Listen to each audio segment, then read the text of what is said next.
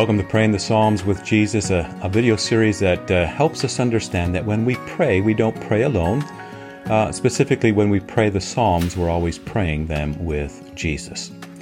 So, we've learned about this word, um, incarnate, incarnation, that uh, God Himself, the second person of the Trinity, takes on human flesh and dwells among us.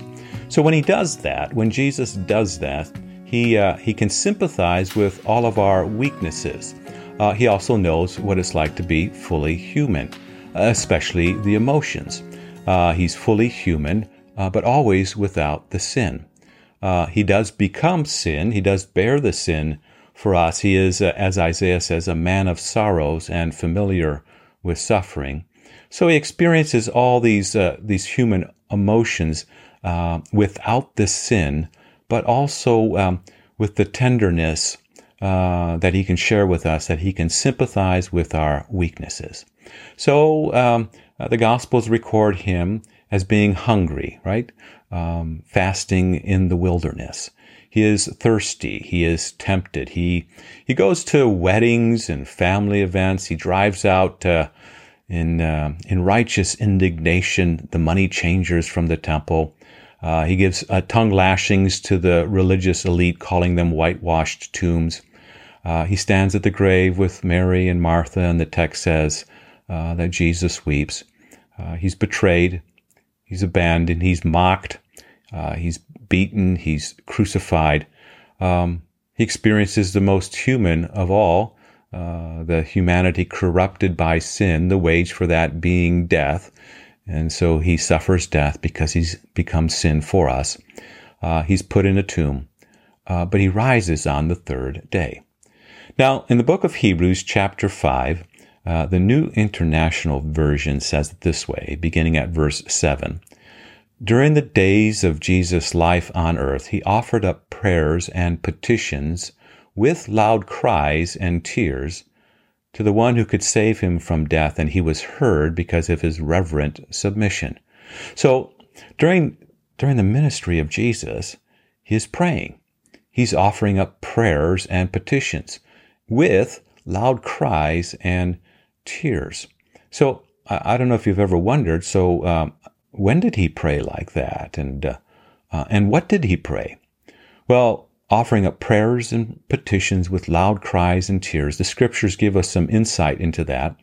Um, and we hear in the Gospels that when Jesus prays in the Garden of Gethsemane in his passion, he is crying out to his Father, Father, if there is some other way, take this cup from me, but not my will be done, but your will be done. If we read Psalm 40, that's what the, the psalmist says in Psalm 40. In fact, the, the book of Hebrews puts Psalm 40 on the lips of Jesus.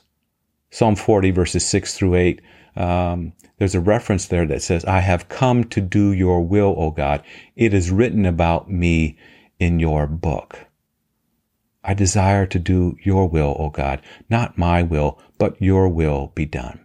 So when Jesus prays, uh, when he offers up prayers and petitions, um, I think we can say very confidently, uh, boldly, that Jesus is praying the Psalms.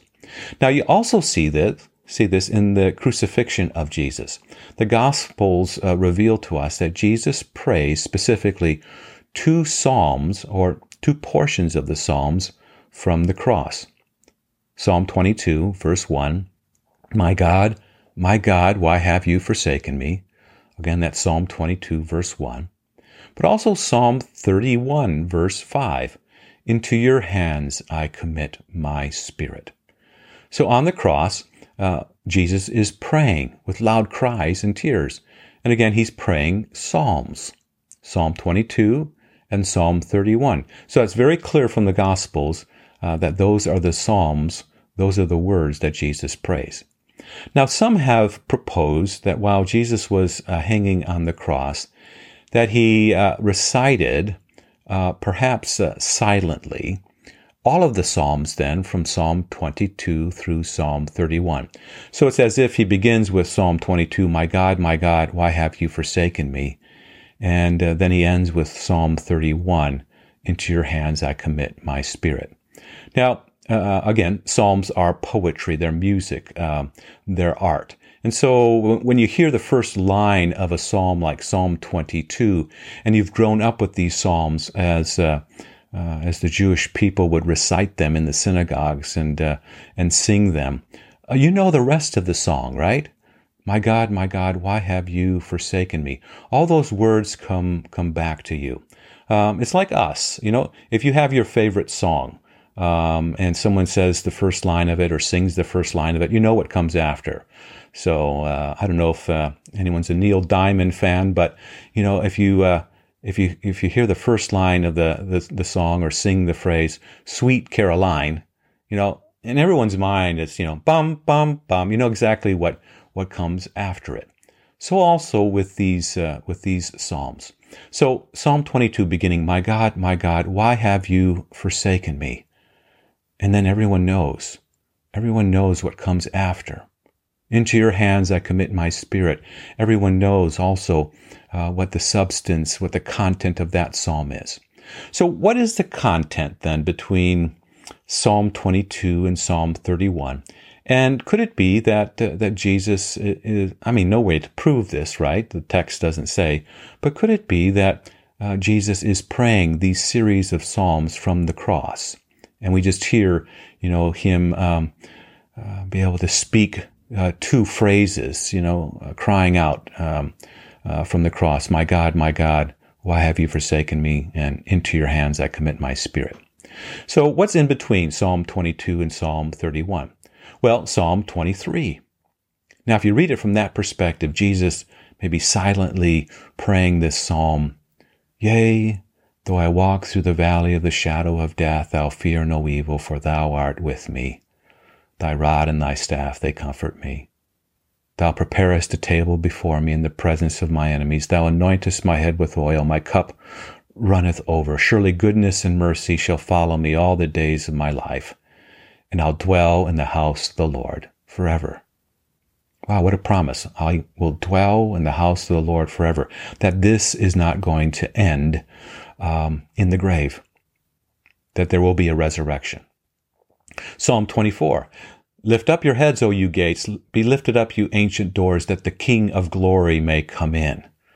You know, right now, uh, Good Friday, it seems as if it's over, but there will be a resurrection, and the King of glory will come in.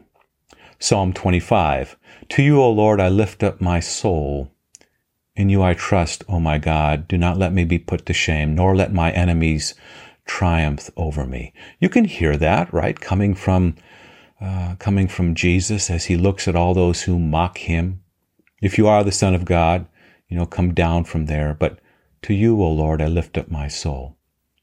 Psalm 26. Vindicate me, O Lord, for I've led a blameless life. Here Jesus is, again, our brother, uh, perfect in every way, not committing sin, but becoming sin for us, taking sin and bearing it for us, crying out, Vindicate me, O Lord, for I have led a blameless life. Psalm 27. The Lord is my light and my salvation. Whom shall I fear? I'm still confident of this. Verse 13 says, I will see the goodness of the Lord in the land of the living. Uh, again, the promise of the resurrection. Psalm 28, verse 1. To you, Lord, I call. My rock, don't be deaf to me, lest if you are silent to me, I would become like those who go down to the pit. Uh, in other words, um, yes, the grave is where Jesus will rest, but on the first day of the week, uh, he will be uh, he will be raised from the dead. Psalm 29. Ascribe to the Lord, you sons of the mighty. Ascribe to the Lord glory and strength. Ascribe to the Lord the glory due his name. Worship the Lord in his holiness. That uh, this is not the day of defeat, Good Friday, but rather this is where God declares his holiness, his justice, his righteousness, but also his grace and his mercy and his blessing. Psalm 30. I will extol you, Lord, for you have raised me up and have not made my foes to rejoice over me. Lord my God, I cried to you and you have healed me. Lord, you have brought me up. Lord, you have brought up my soul from Sheol. You have kept me alive that I should not, not go down to the pit. Again, uh, the promise of the resurrection. And then Psalm 31, verse 5, ending, Into your hands I commit my spirit. So interesting to think about, right? So, um, little excursion for you, a little uh, invitation. Uh, read Psalms 22 and 31, and uh, and imagine this: that you know for sure that, uh, my God, my God, why have you forsaken me? And into your hands I commit my spirit. Uh, are on the lips of Jesus. But perhaps think about um, reading the rest of the Psalms, and perhaps uh, you know the the idea that Jesus is uh, praying these Psalms um, from the cross. So again, read Psalms uh, 22 through 31, put them on the lips of Jesus during his passion, and uh, remember and take heart that we don't pray the Psalms alone. We pray them with Jesus. Uh, he's our Savior, He's our great high priest, He's our brother in the flesh. And so we learn to pray by praying the Psalms always with Jesus.